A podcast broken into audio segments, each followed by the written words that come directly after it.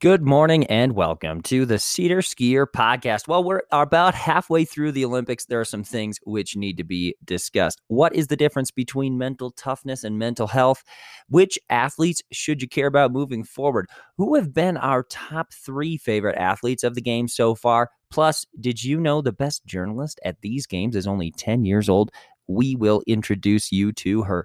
What did we think of the 10K, which just finished up this morning? And finally, if the Olympics was held in one location forever or on a rotation of four spots, where would we prefer it to be? And we'll let you weigh in on it too. All that and more on the SederSkier podcast brought to you by the United States Ski Pole Company, Sporthill, and Vitamix. Well, it is July 30th, everyone, and the Olympics are underway. What are we on, like day nine? It's hard to keep track of what days we are on because um, of the time difference. So if you're watching at night, it's morning there, and you wake up at 4 a.m. here, and and we're watching prime time in Tokyo. It does make it a little bit confusing. Personally, I I did the Peacock way, and um, that hasn't been great in terms of catching all the things I wanted to see. Um, we lack uh, uh, public TV, I guess, network TV out here in Leadville. So unless you buy cable, so I can't even watch primetime on NBC unless I find a way on the internet. But I did manage to catch the 10K this after or this morning and saw Grant Fisher place fifth. That was exciting to see him run very well. Kind of a strange race, nothing special really at all. Not a really fast time, a typical championship style. They went out in about 14:10, came back in 13:30s, and um, the last lap wasn't all that fast, 53 seconds. I think they split the leaders in. Um, and then, of course, Cheptegei didn't even win. The world record holder, of course, was in the race. Josh Cheptegei, Jacob Kiplimo, his teammate. Some thought who is better than Cheptegei. Uh, they ended up making a late surge in the final 200, and it kind of came up short. Cheptegei was second, Kiplimo was third, and Solomon Barega was first. And they, if they had had a little more real estate, I think Cheptegei would have caught Barega. Uh, just kind of bizarre though, as seen at the finish, watching Cheptegei, the world record holder, uh, not not really care so much about how the outcome uh, seemed to be. He just sort of, it seemed like he was running a rep of mile repeat. And he finished and just kind of like, oh, well, whatever. And um, it really made just an incredible error. You know, he, he could have won gold had he gone sooner. Of course, had he just decided to time trial the whole thing, it's hard to know. Maybe his fitness and health isn't where it should be, but uh, did seem kind of bizarre. Of course, in his world record, I believe he stopped his stopwatch like seconds at after the finish line or right at the finish line. So he he seems like a little bit of a different character, different cat as far as uh 10k, 5k champions go. I don't know. He was the world champion in the 10k in 2019. And then, of course, in 2020, he set his the 5K world record and, and 10K world record, which hadn't been broken in, since 08, I think, with Bekele. Some some of those records seemed untouchable. So, kind of weird to see a person of that uh, stature go out in the way that he did, but that's that's how the cookie crumbled, as they say. So, not all all that dramatic, uh, men's 10K, but it was fun to see some finals on the track. I feel like I've missed pretty much all the swimming, not being able to watch NBC. So I don't know what I'm missing there. Of course, Suni Lee, you saw highlight after highlight of her wonderful gold medal all around. That was a, a beautiful outcome given the drama that's um, has been circling around U.S. gymnastics. I think we were all uh, pleased to see Suni win. Very cool. Minnesota native adds to it as well. But uh, the Olympics is kind of all about storytelling. And one thing that has disappointed me as a storyteller, aspiring journalist, is the fact that um, the narrative has and the opportunity to push narratives has not been lost on NBC, ESPN, all of the big wigs that are kind of um, behind the storytelling that we see at the Olympics. And I don't know if you, before they started, are like me and kind of wanting to go out and find the previews. You know, let's see who we should be watching. What are the what are the interesting storylines going into the Olympics? That's something I find fascinating. In fact, just a quick pause. Uh, probably the best part of the Olympics are the stories and often not the ones that are covered mainstream. Um, it is the person who's in their fifth Olympic Games, uh, the person who's lost two or three times in a row, fell in the hurdles in the finals, two Olympics in a row. You know, the ones who athletes who had the world had World War II in the middle and then come back and do great things, or you know, it's the agony of defeat, the exhilaration of of uh, winning, as they say. Um, so it, that's what I find fascinating about the Olympics are these kind of inside, very special stories. There have been a few of those, um, no doubt, but typically it just seems like uh, the bigger the bigger networks want to push whatever narrative has been going on in society. They they take the Olympics and wield it as a tool to push um, specific narratives, and that was very evident if you looked at the ESPN Olympic story of athletes to watch. Um, and I just felt, I guess, like this was something where uh, the, the narrative. I guess I won't go into details. You can you can go read the article if you want to make your own conclusions. you'll you'll know what I mean. Okay, let's put it that way. Uh, um, but but basically, many of the athletes that they chose to highlight, they're they are not being highlighted for their athletic prowess and their background stories are very much on one side of the aisle, so to speak which I find disappointing because it, it is fair to highlight an athlete because of a unique background story or because they are just so dominant. And um, I, I just think if you're going to do that, then you have to be you have to be fair in choosing those background stories, and and NBC, ESPN are not. Uh, for example, um, if you're going to highlight, uh, let's say Noah Lyles or Gwen Berry, who have been um, obviously huge social advocates in certain things they've done, uh, protesting uh, and the like, then why not highlight someone like uh, Trayvon Bromell, who has also overcome uh, an incredible, incredibly unlikely injury? Um, Bromell, Bromell's story is much more remarkable than Gwen Berry's story. I'm sorry, it, it is. And um, Noah Lyles is not as good at his craft as Vashti Cunningham.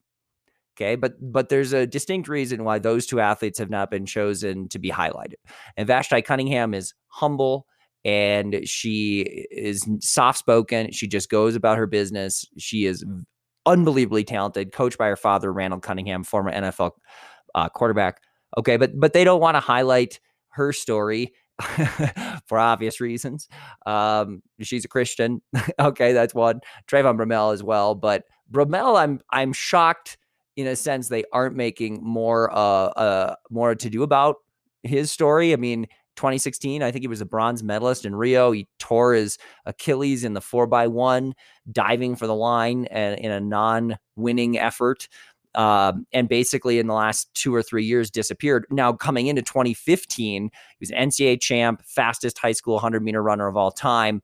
You know the the heir apparent in a long line of sprint champions in the U.S. Uh, just had everything going for him, and the Achilles injury, all this disaster that took place, pretty much you know knocked him out of the sport completely. He's sponsored by New Balance, not Nike, by the way uh, interesting too. But but essentially to come back from what he has and literally dominate um, throughout this circuit, go through the trials and dominate. Um, it's unbelievable. And he he is the heavy, heavy gold medal favorite in the hundred. Part of that's because the hundred just isn't that thick of a field this year.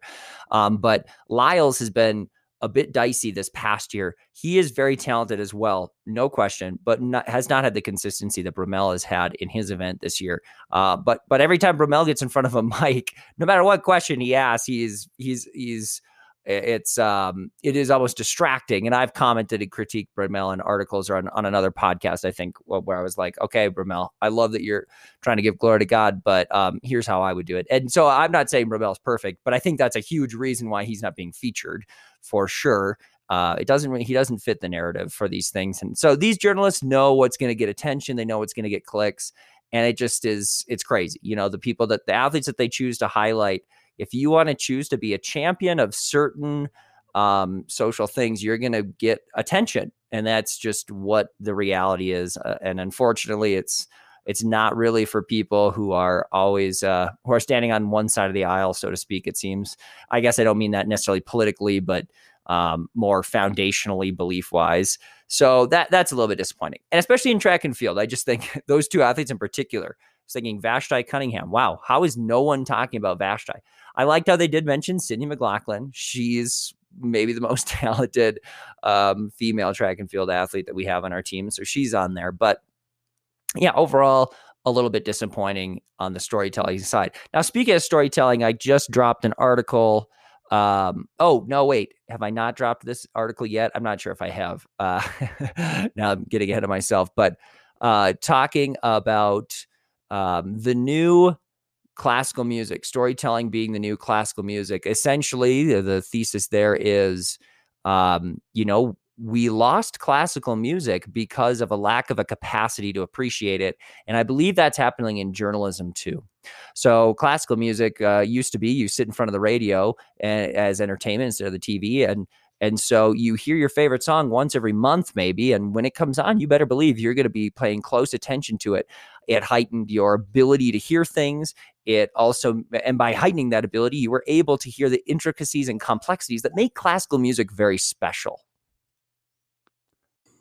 And what ended up happening is, is uh, CD CDs come, online streaming comes, and now people can listen to music whenever they want uh, as much as they want, just the hooks that they want. Um, the the long the long range consequence of this is we became saturated with an easy to listen to, uh, easy, quickly gratifying taste in music, uh, which is not aesthetically objectively as beautiful or as rich as as classical music is i'll say and so the um know classical music still still around obviously people do perform it but the likelihood you run into someone who understands and is educated and can uh, has the capacity to appreciate and listen to classical music, really understand that art. It's very rare.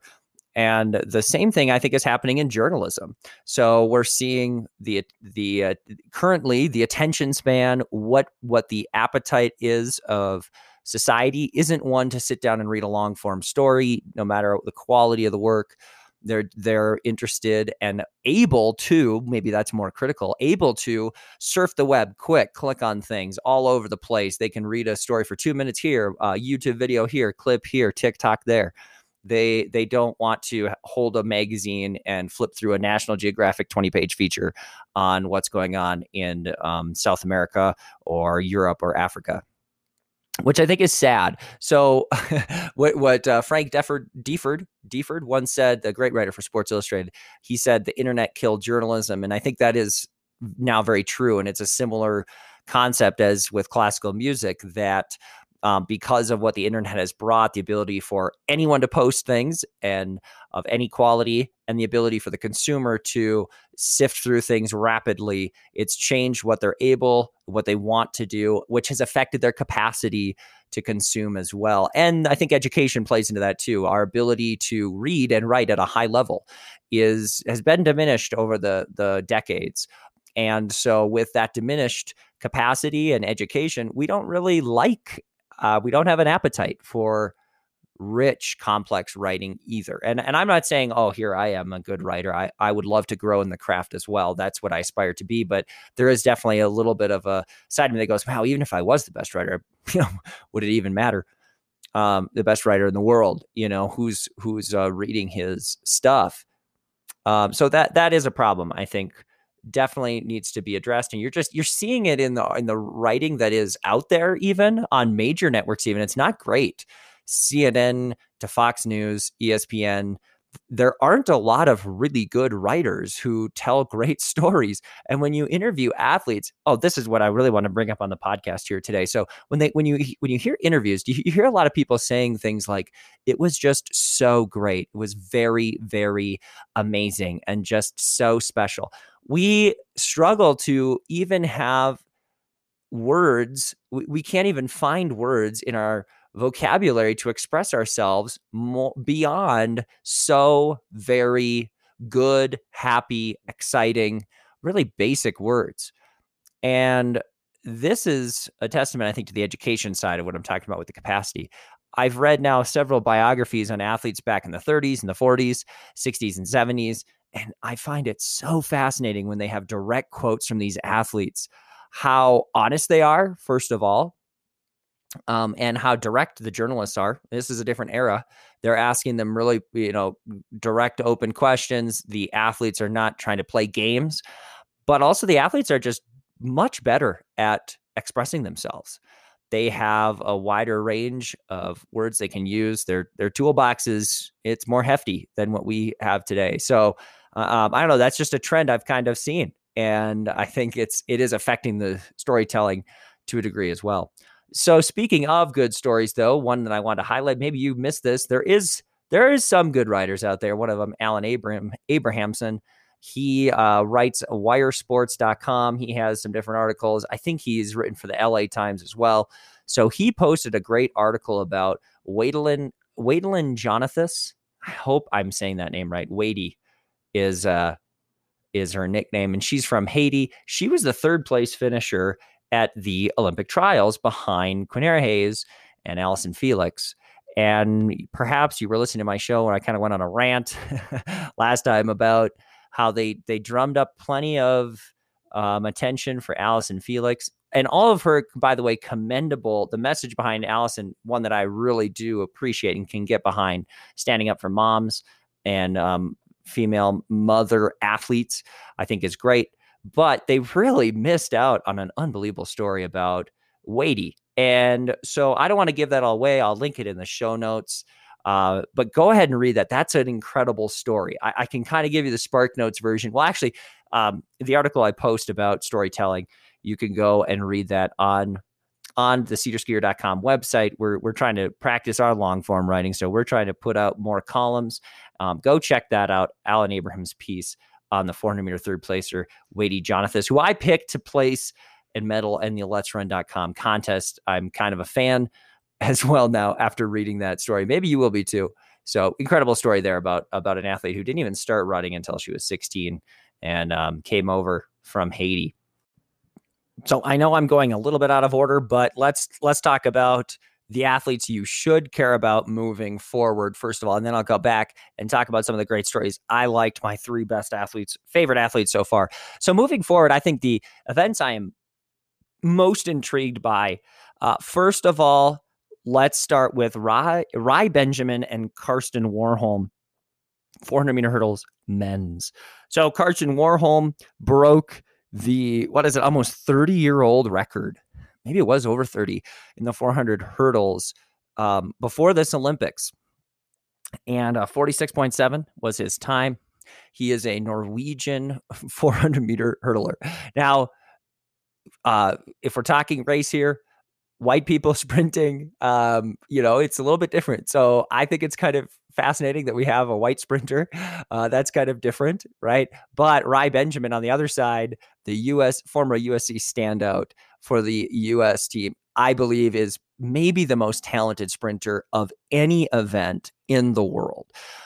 Rai Benjamin almost broke that 400 meter hurdle record at the Olympic trials in a race that looked very easy for him. Um, and his stride is just unbelievably graceful. He has incredible top end speed. I do think he'd be the fastest 400 meter runner on Team USA. And that's saying something because we have Michael Norman, who's um, maybe going to challenge the world record in in that event. So I think it's interesting uh, because we got Karsten here, kind of defying the trend. Uh, also, he is the world record holder. He's got a little bit of flair to him. The prelims, you know, winking at the camera. He's he's the Norwegian Scandinavian dude, and we got Rai Benjamin, our guy, um, and graceful, elegant, long, really built. He's got the Edwin Moses build. And um, I just, I really want to see an insane final between the two of them. I'd like to see Rai Benjamin win. Uh, but I, I'm an okay, I'm kind of a closet Norwegian track fan as well. And we'll get to that later in the show. So I'm I'm okay with Carson winning as well. I think I don't I don't know enough about him maybe to, to know if I shouldn't cheer for him. But that that rivalry is not being played up enough. Um, I, 400 meter hurdles isn't obviously as much of a marquee event, but it could be. It has some tremendous history with Edwin Moses, and especially in America. Um, with Kevin Young, he was a world record holder as well. So we have good heritage lineage there. Rai Benjamin kind of fits right in, slides right in. Um, incredibly talented athlete. Also, just one of those athletes that's fun to watch. You could watch Rai Benjamin all by himself do hurdles, and it's it's like poetry in motion. So that's going to be a great event the next one that I will say is our women's 800. This one is pretty star studded and packed. We have Athing Mu, we have Ajeé Wilson, we have Raevyn Rogers. I'm predicting boldly a sweep, which would just be unreal to have any American distance event get swept. That's that's maybe the most bold call ever. Um, you know, when you're when you're talking about competing against the rest of the world, but this could be the year that it could happen. On paper, it really should happen. The only weak link I think right now, crazily enough, is Ajeé Wilson. And I say that because Ajeé has been the quintessential consistent 800 meter runner for the last five or six years, basically since the Rio Olympic Games and even slightly before. She was in the Laura Roesler class in the high school coming out and actually didn't even run in college as a 16 year old. She had gone to the Olympic trials and uh, one of the very few people to forego college and then come out uh, and be consistent from that moment. A lot of times these prodigies they they don't pan out in distance running, especially when they leave. Ajeé has not been that, and she's been just very consistent. Is the American record holder in the 800, I think, with a 155, both indoors and out. She's won many U.S. championships, um, been ranked number one in the world. Um, she was uh, the DSD, is that what it's, or intersex uh, controversy that has sort of uh, definitely impacted her career. We'll say it that way. So, in, in a few of these seasons, she's been the number one non intersex runner. Um, and now, of course, their intersex athletes are not allowed to compete in events in, uh, the 800. They have to go above that which is a whole other controversy in itself. We won't talk on it now, but but essentially what you need to know is Wilson has has in effect been, you could say, robbed of of gold medals because she's been silver, bronze, and sometimes even out of the medals in situations where had intersex athletes not been allowed to compete in in the events when she was there, she would have probably won, most certainly won.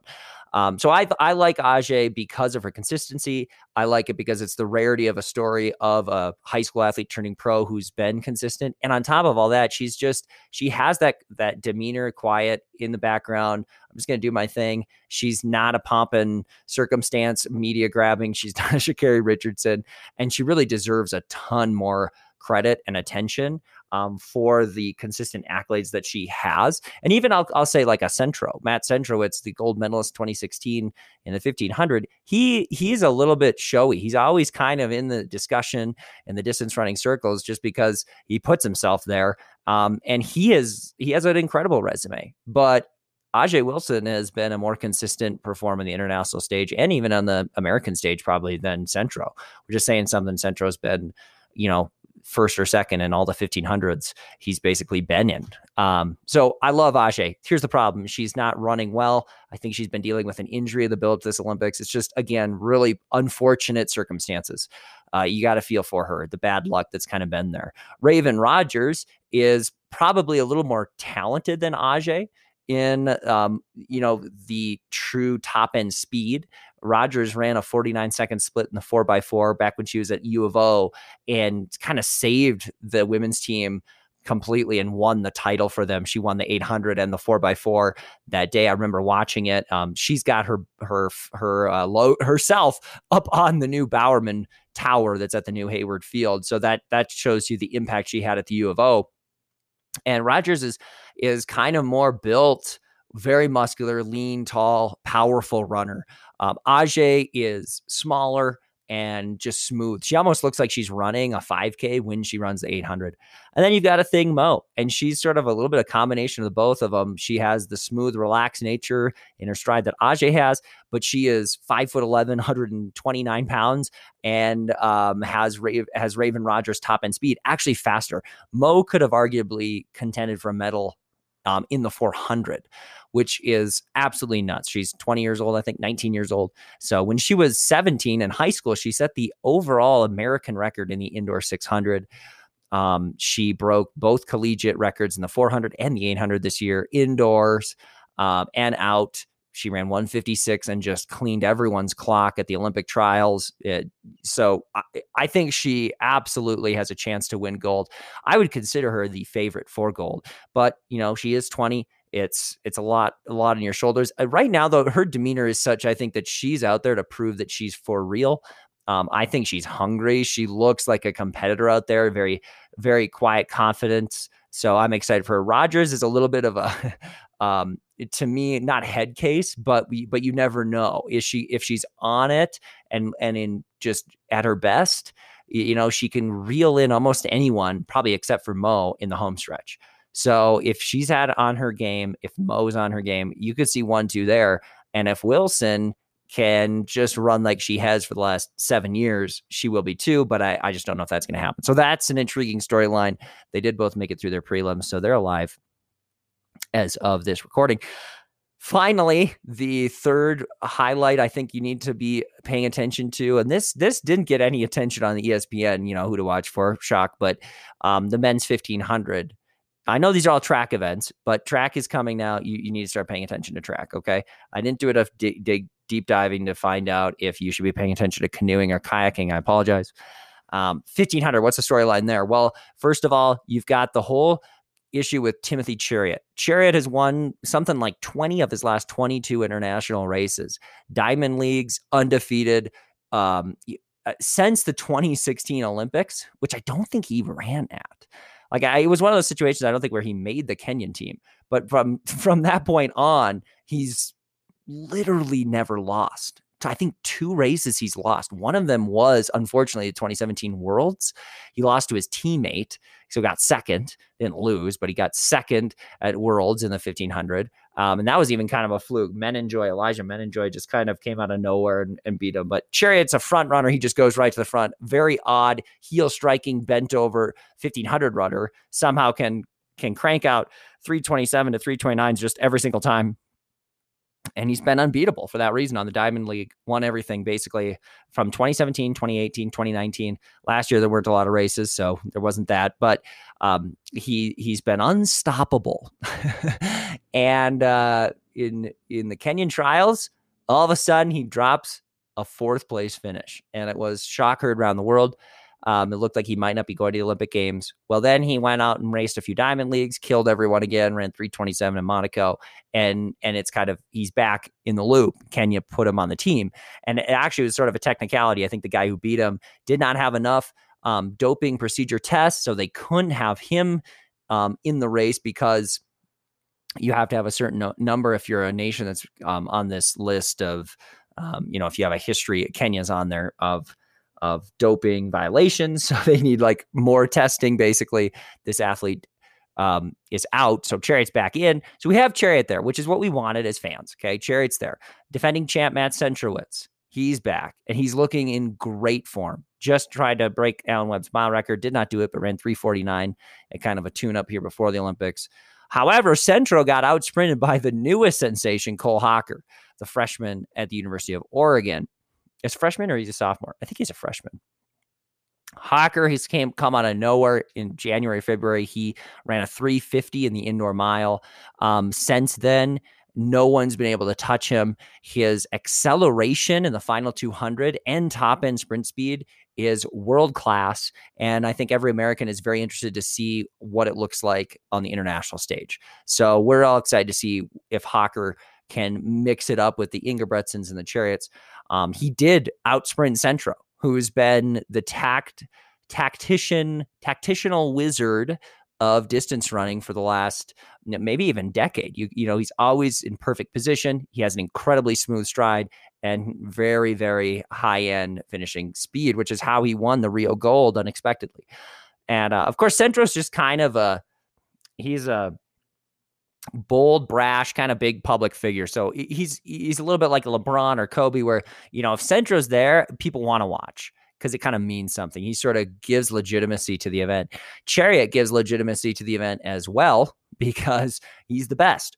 Um, and then mixing it up in there is Josh Kerr from Great Britain, who um, won an NCAA title for New Mexico back in I want to say like 2016 or 2017, but he um, he is kind of trash talk centro in recent weeks uh, on his own podcast that apparently he has. Uh, and I think Kerr could win overall. He is he is in the same mold as Jakob Ingebrigtsen. We're going to get to Ingebrigtsen in a second. Tall, uh, muscular, of a, a, larger 1500 runner than is normal from Great Britain. Um, so he's he's in the mix too. But the, okay, Jakob Ingebrigtsen, he's my guy. He's the Norwegian sensation the youngest person ever to break four minutes in the mile. He did it at 16. And since then, his times have progressed every single year. He's 20 now, 327 PR in the 1500. He's run 1248 in the 5K. Um, he probably could win on the World Cup in cross country skiing too. he's just got to got the build right. He has two older brothers um, who have been international track and field athletes for Norway for a long time, and he's just kind of come up. All three of them are coached by their dad, and they coach. They they train very smartly, but high volume. Um, uh, so a- anyway, he's he's one of the most fit athletes. He's kind of earned everything he's gotten, but also has that prodigy element to him as well. And coming from Norway, you know, Norway, I think, is becoming a, a reputation, and this Olympics is starting to show it of the people who train the smartest and have maybe the best philosophy of developing athletes you know, we've talked about this in skiing. I've had Jim Galanes on the show, others, you know, my own discussions about Norway, uh, looking holistically at an athlete, getting athletes and programs to take from birth to grandma and grandpa age in skiing.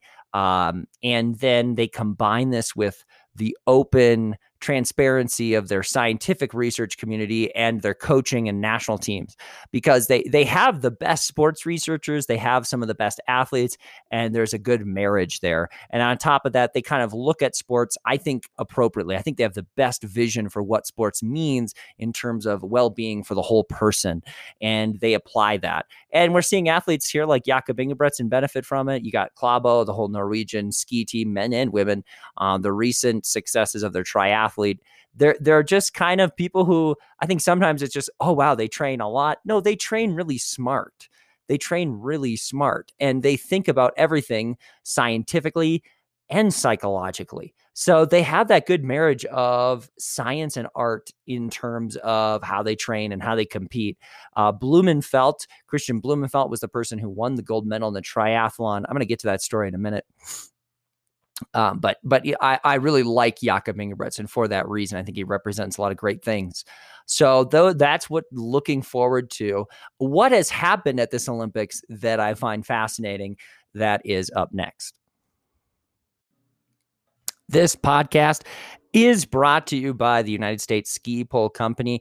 If you are looking for new cross country ski poles, ski mountaineering poles, you should get in touch with the SederSkier. You can email me at sederquistrd at grizzlies.adams.edu. You can reach out on Facebook. You can comment on our page, sederskier.com. If you would like to get a pair of cross country ski poles, you can even customize them like I have. I have my logo. It says sederskier.com. It's amazing. It even has a picture of my dog on it. It's very cool. You can customize your ski poles and get those graphics on there. If you already have ski poles and you want to get just a custom graphic overlay, you can do that as well. So reach out if you are interested in getting some new cross country ski poles. I love my US uh, ski pole company poles. The reason is the straps are different. They have a better power transfer. They are um, the the increased surface area allows for that as well as warmth. So that's awesome. The there's just so much ingenuity in the design of the poles. Everything is American made.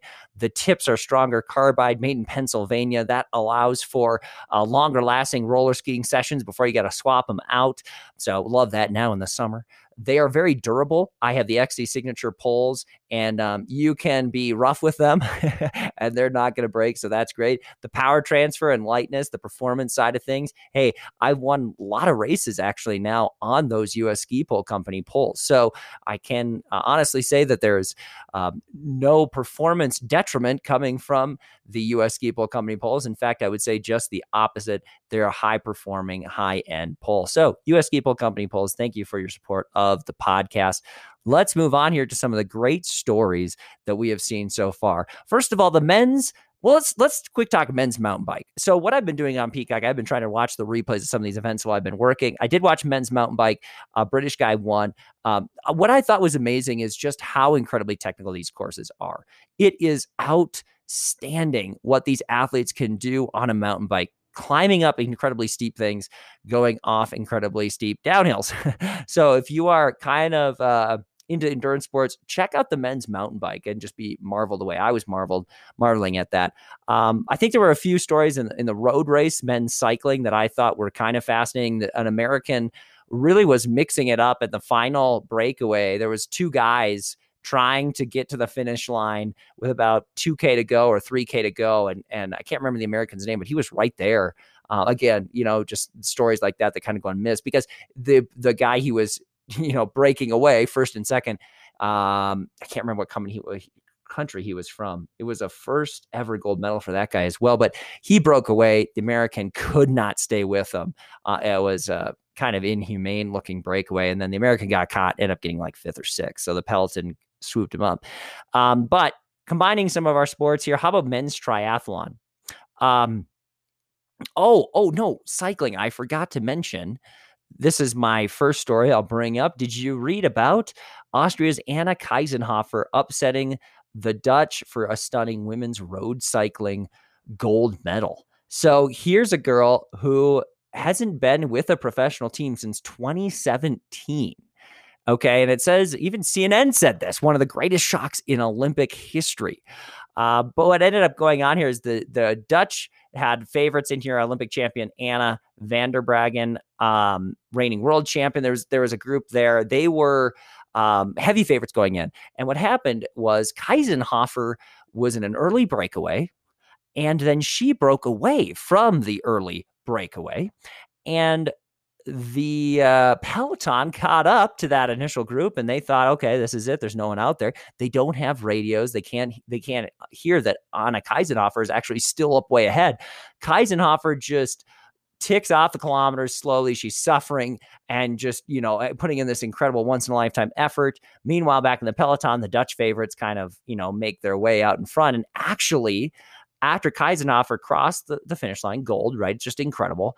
Um, the Dutch uh, the Dutch women, now I think was it Van Vleuten, I think, who had launched, she was second. Yeah. Annemiek van Vleuten, Dutch favorite, comes across, thinks she actually won while she was actually second.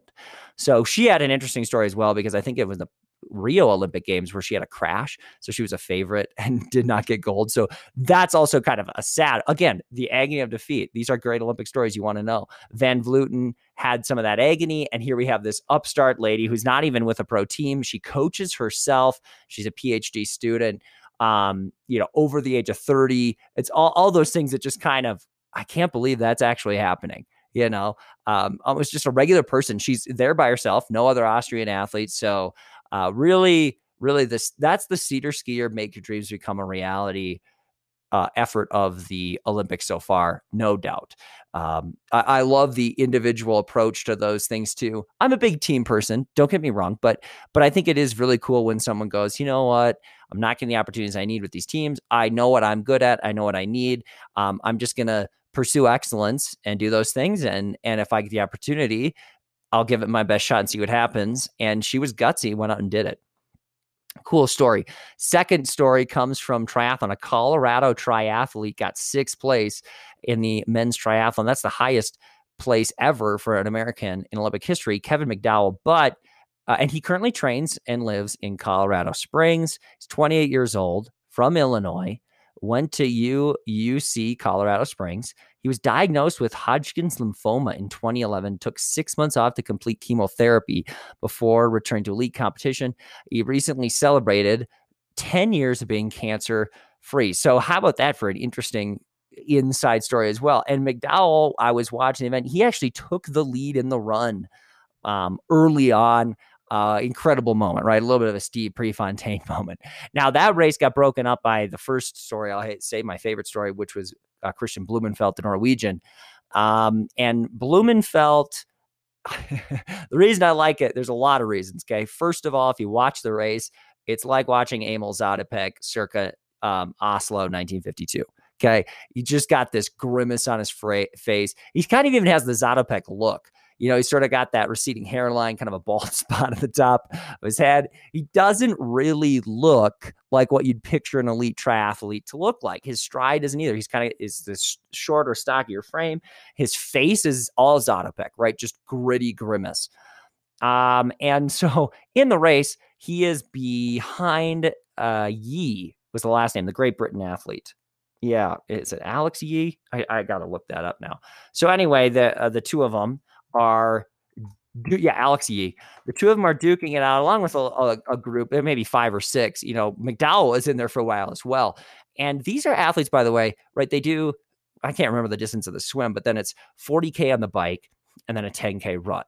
So you can probably imagine if you're an athlete, you can imagine a 40k bike and a 10k run. You should be able to imagine that pretty well. I mean, Yee is actually he's run 745 in the 3k, 2747 in the 10k. And Yee is probably what every endurance athlete aspires to look like and be. Okay. He's an incredible biker. When he runs, he looks like a gazelle, just this beautiful, picture perfect stride. He's long and lean and toned. And here is this short little, um, you know, just kind of stocky, heel striking um, Norwegian, right? Who who looks, I, I it's just it's just good the gritty performance, right? And I and I'm sorry if I'm focusing on appearance that's offending you in some way, but but it adds to it, in my opinion, to this story. It's it it does add to it because I think it's cool that that we we can focus on the appearance in a way that says, see, we shouldn't focus on it. So that's why I'm doing that. But but yeah, you've got the contrast there, right? Yee is loping along, looks totally relaxed, and here's this gritty Emil Zatopek reincarnated triathlete um, uh, right there as well. Well, what ended up happening is um, Kristian, we're on a first name basis now. Blummenfelt, he pulls this totally Zatopek move with about 2K to go. I mean, he just it was a slow ramp up, but he but he just he went right and he he gapped Yee by about 200 yards and it wasn't it wasn't in the final 400 it was it was out there a ways you know and and and he's grimacing the whole time uh, the commentators were making something of his uniform as well. It was a special material that was really, really light, very thin, see through, all white. You know, they, they had the Norwegian colors kind of um, subdued because of this. He brought that up. And the thing that caught social media's attention is because it was so see through and they're dumping water on themselves, you could just see right through his uniform. So he had these black shorts on, fortunately, covering the important parts. But but again, I think it was an example of when they talked about his training, uh, apparently he's just a training uh, monster. You know, they said eight hours a day. I don't think he's doing eight hours every single day, but he, he might be focusing on training eight hours a day, but apparently incredibly high volumes of training. And here you see Team Norway has thought of every little possible thing down to their uniform. They don't care if they're going to be a see through thing. I bet his black shorts underneath were even something special as well. Um, he trained in the heat, even though he grew grows uh, grew up in Bergen. That's where he lives. You know, saunas, biking in saunas, all the every last detail. And he actually said afterwards he didn't think it was hot enough. He was kind of disappointed. Classic quote. So, um, that was a cool story because it kind of weaved in what I mentioned about Norway and their athletic and how they view things. I love that he's a monster trainer and just like piles on the volume. Okay, that's cool. I love how he didn't care about wearing his uniform. It's just it's all functional.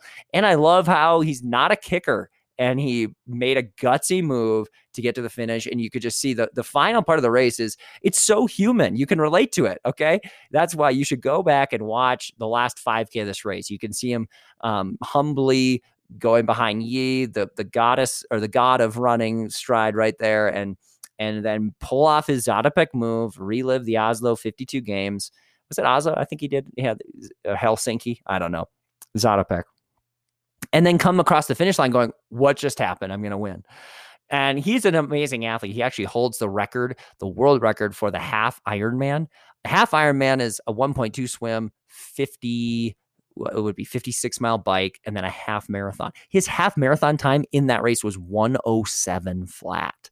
So that gives you an idea of just how fit the triathletes are. I think they might be the fittest um, endurance athletes on the planet. I know as a skier, I like I would like to say that, but I don't know how you can go up against triathlon to be honest.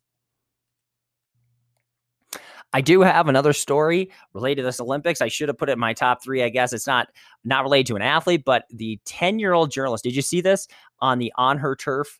NBC Sports. I will link the video of the interview in the show notes as well. This is cool, man. Cam- Camilla Pepper Persley. So Camilla Persley is her name. Her nickname's Pepper, and she's a 10 year old New Yorker who hopped on the on her turf at the Olympics yesterday. She's still just a child, but she's made a name for herself in the WNBA. At the age of six, she began interviewing WNBA players. This evolved into writing articles, attending Zoom press conferences, gaining access to the sport's top athletes four years later. So um, she's oh, what a cool, what a cool kid. Okay, she's 10. She wants to be a journalist.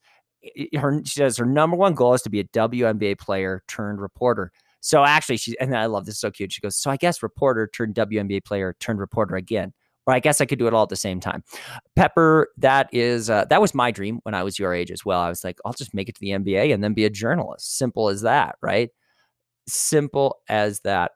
Um, so sorry, we had an issue with the volume there. So Pepper, um, inspirational. That's why I got her out here. I love that. An inspirational story. Just someone going to go out and take it she's like a younger, more successful version of me, I guess. You know, she's going out there and doing that stuff. Uh, yeah. Well, the reason it was reminding me is because here, when we started the SederSkier podcast, it was just, hey, let's go out and interview some people. Just I'm going to get in there and just do it. I here I am. I'm an independent journalist. I want to write stories. I want to um, do interviews, do features. We're we're just going to roll with it. And and I was very fortunate to have athletes be agreeable and responsive to that, and it's led to some uh, uh, great things and and fun fun conversations, and I think some good relationships as well. So I, am sure that's happening for Pepper as, as as well. But the cool part as well about this story is Pepper is a great student. She loves to play violin.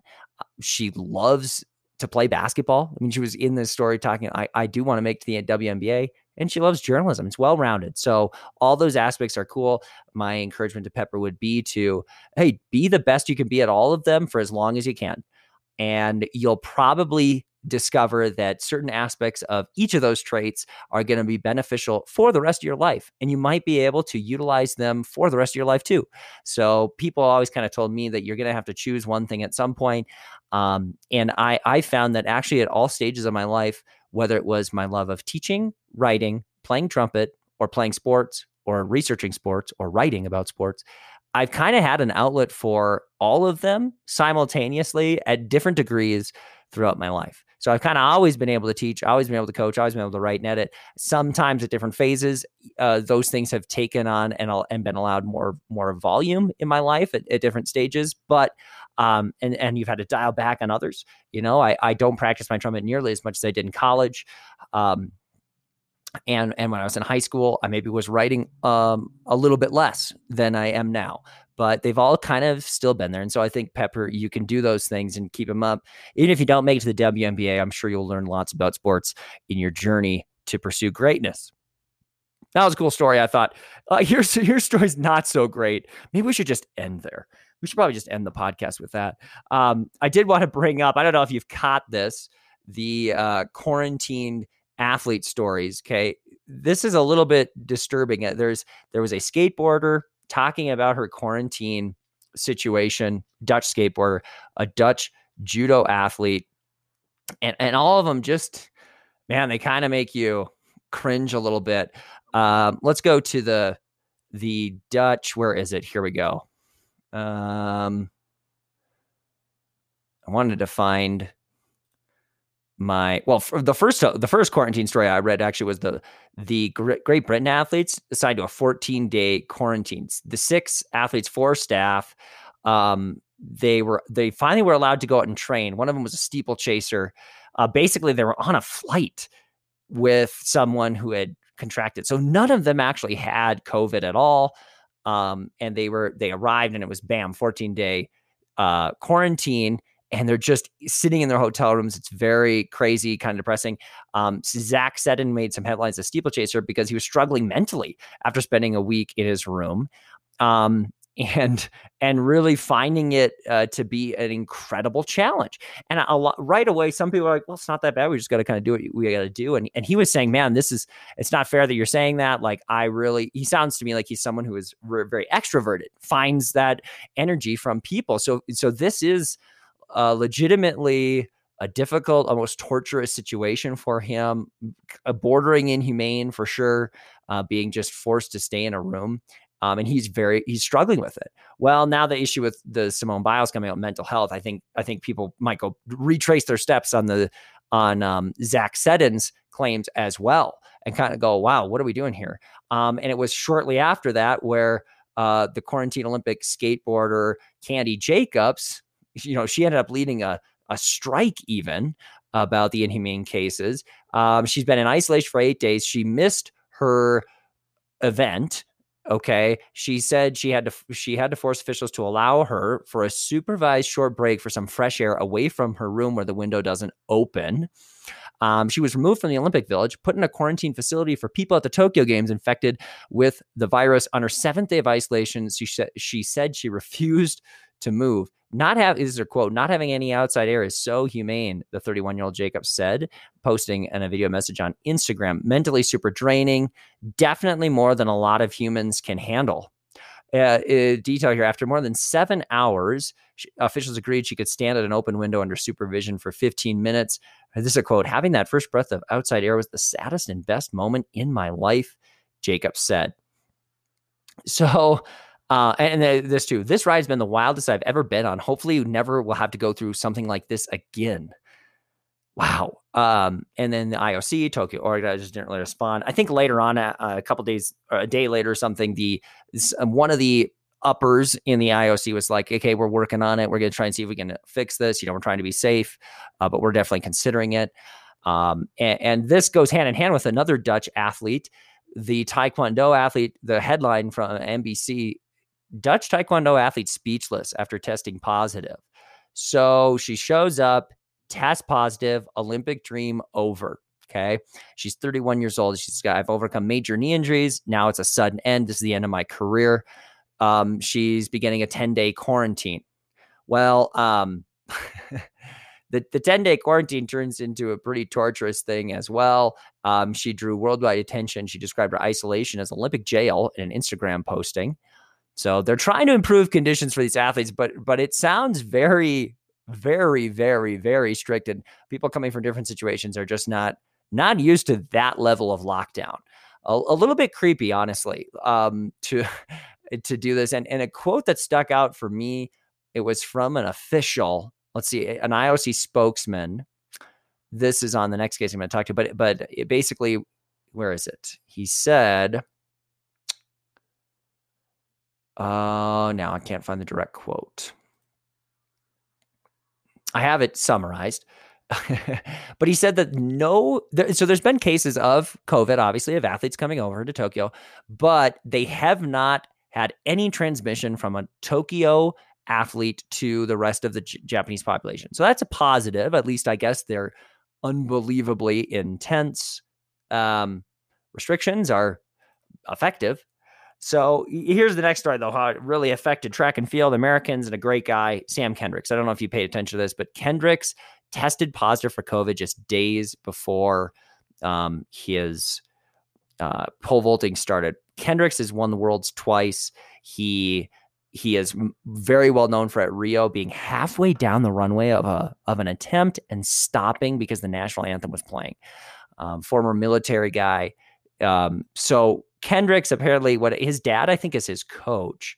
So it was he posted on Instagram. Let me find the find the quote from his dad. It was very sad. Basically, what they found out was uh, he got a positive test, but he has no symptoms, nothing of that sort, and so they said he won't be able to compete. Oh, that's just that's just crazy. Uh, so yeah, his dad was the one who put the put the post up on Twitter, and it was taken down why can't I find my article here? Sam Kendricks out. Yeah, we'll confirm. One he won back to back golds. Uh, Kendrick's father. Today in Tokyo, officials informed Sam that his daily test for COVID was positive. He's out of the competition. He feels fine. He has no symptoms. Love you, son. See you soon. And then now it just says to like it was removed, subsequently deleted. I don't know if his he decided to delete it or if Twitter took it down, but uh, really strange. And and actually, a senator came to his defense. Republican senator said he should be able to compete. Um, the Olympic Committee should be fair. I, am not sure exactly what his justification is. Um, the the senator basically said it's almost certainly a false positive. So I think that's where maybe the controversy is. Uh, where this here the senator saying, "Hey, it's got to be a false positive." Kendricks maybe thinks it's false positive too. He's got no symptoms or anything. So um, I I don't know if if it's come out that no, he's tested positive other times too. So Mark Adams, the IOC spokesperson, said that they're testing everyone the same way, but then he also said he can't speak to this specific case. So that that's the part that makes me a little bit nervous. I guess here we have a, a gold medal favorite in event um, that they are kind of pegging, and I think there there could be if you if you want to get really sinister, you know, conspiracy theory. Kendricks has had COVID before, so I don't think he is. I think it's likely he was not vaccinated, um, and people are trying to make a big deal of that. Of course, he had COVID already and then he had the Olympic trials. It really, even if he wanted to get vaccinated, people, he he couldn't have done it. Like there would not have been a time for him to take the vaccination, put himself uh, in jeopardy of not making the team. So if you're a really, really pro-vax person, don't get down on Sam Kendricks or any athlete for not having been vaccinated. That would have taken a lot of foresight to do in the training in the hecticness of that. So I think that's really unfair if that if that was that conspiracy like hey let's let's test this guy make sure he's tested positive and then make this big deal well he's not vaccinated blah blah blah. Um, I don't know why they would do that. Maybe because he's a military guy and he's kind of from a red state. You know, there, there's the there's the conspiracy theory stuff, I guess. So I I just feel awful for Kendricks. He he seems like the consummate patriot in terms of again a guy who was competing at the last Olympics and stopped halfway through the runway to to um, put his hand on his heart for the national anthem. That's insane for another athlete, right? Um, and he's very accomplished, two-time world gold medalist. He he's our best pole vaulter. So this is really depressing to see. I don't think it's going to change or be overturned, but obviously a big bummer. And I have one final story to get to. I already wrote about a little bit on Simone Biles. Um, this is about mental toughness and mental health. And what's the difference? Okay. Because I think the part that's aggravating me about this conversation is a lack of clear definitions of these terms. So some people are are are being really bombastic and saying, "Whoa, Biles just couldn't handle the pressure." Right. And we'd never, we would get down on Tom Brady or LeBron James if they did this. I, I think that's uh, ridiculous for a lot of reasons. Um, and, uh, but, um, I think also, well, let's let's just back up. Okay, we have we have two words that we need to clarify: mental health and mental toughness. Because some people, Biles herself, right, saying I need to focus on my mental health. We have some people saying she's not mentally tough. What do these things mean? I think when we think of mental health, typically we're normally thinking of that having to do more with your emotional health. Okay, so if someone's at risk of committing suicide, I think we think mental health generally. Okay. Uh, when we think mental toughness, I think typically we think of just gritty. Are you tough through pain? Can you deal with competition? Can you handle uh, also with pressure? Right. We think of this this connection with sports. Um, so I think we need to be clear that in sports psychology, mental toughness is a little bit more encompassing than just how well you can deal with pain. Jones Hanton, there, there's a few studies, you know, with definitions, scientific literature you could look at. You have the four C's, uh, which I think was brought to, was that Clough and Earle? Yeah, Clough and Earle in 2002. Uh, four components make up mental toughness confidence, challenge, control, and commitment. But there's some other studies too. A definition by Jones, Hanton, and Connaughton in 2000 Two, mental toughness is having the natural or developed psychological edge that enables you to generally cope better than your opponents with many demands, competition, training, lifestyle that sports places on a performer. Specifically, be more consistent and better than your opponents in remaining determined, focused, confident, and in control under pressure. Okay, so mental toughness involves imagery, it involves it does involve um, being able to focus being able to hone in on something despite distractions. It involves being able to cope with not just your competition, not just physical pain and in training and competition, also lifestyle, being able to manage everything that's going on, interviews, um, family life, pressures from media, of training, all that balance, all of those things do kind of encompass mental toughness. So, if we're going back to the Simone Biles case, I suppose technically, if you're someone who's saying she lacks mental toughness, there is a sense where you would be correct in that. I think. I think that's because because I think where we're seeing with Simone is, um, if you want to say, well, she's kind of she's struggling with something with her mental health. Okay, well, in a sense, being mentally tough by a scientific definition, okay, has to do with your mental health too. Mental health, by the way, if you're if you're looking at a definition for mental health, defined by the World Health Organization as a state of well-being in which the individual realizes his or her own abilities, can cope with the normal stresses of life, can productively and fruitfully um, can work productively and fruitfully, and is able to make a contribution to his or her community. It includes subjective well being, perceived self efficacy, autonomy, competence, um, self actualization, one's intellectual and emotional potential, among other things. So I think the part there where it says coping with normal stresses of life, that is definitely related somehow to the mental toughness by a sports psychology definition. All right. But but this is also complex too. I, personally, I sort of see it as okay, she's got the twisties, right? It's like the yips in golf, only the twisties in gymnastics. If you can't get over that, you you might like break your neck. And and if you've never if you can't really understand what like the yips in golf would be, think of something where mentally you almost feel like you can't control a sort of reaction um, almost like you know when the doctor hits you on your knee and your your leg just pops up, right? You you can't even control that. It's not exactly that because that's literally you can't control it, but it's sort of like that where where it's almost like your body just automatically is doing something you don't feel like you can really control it, and it's frustrating. Now, mental toughness, sports psych would say that there is a level of focus training you can do to overcome that.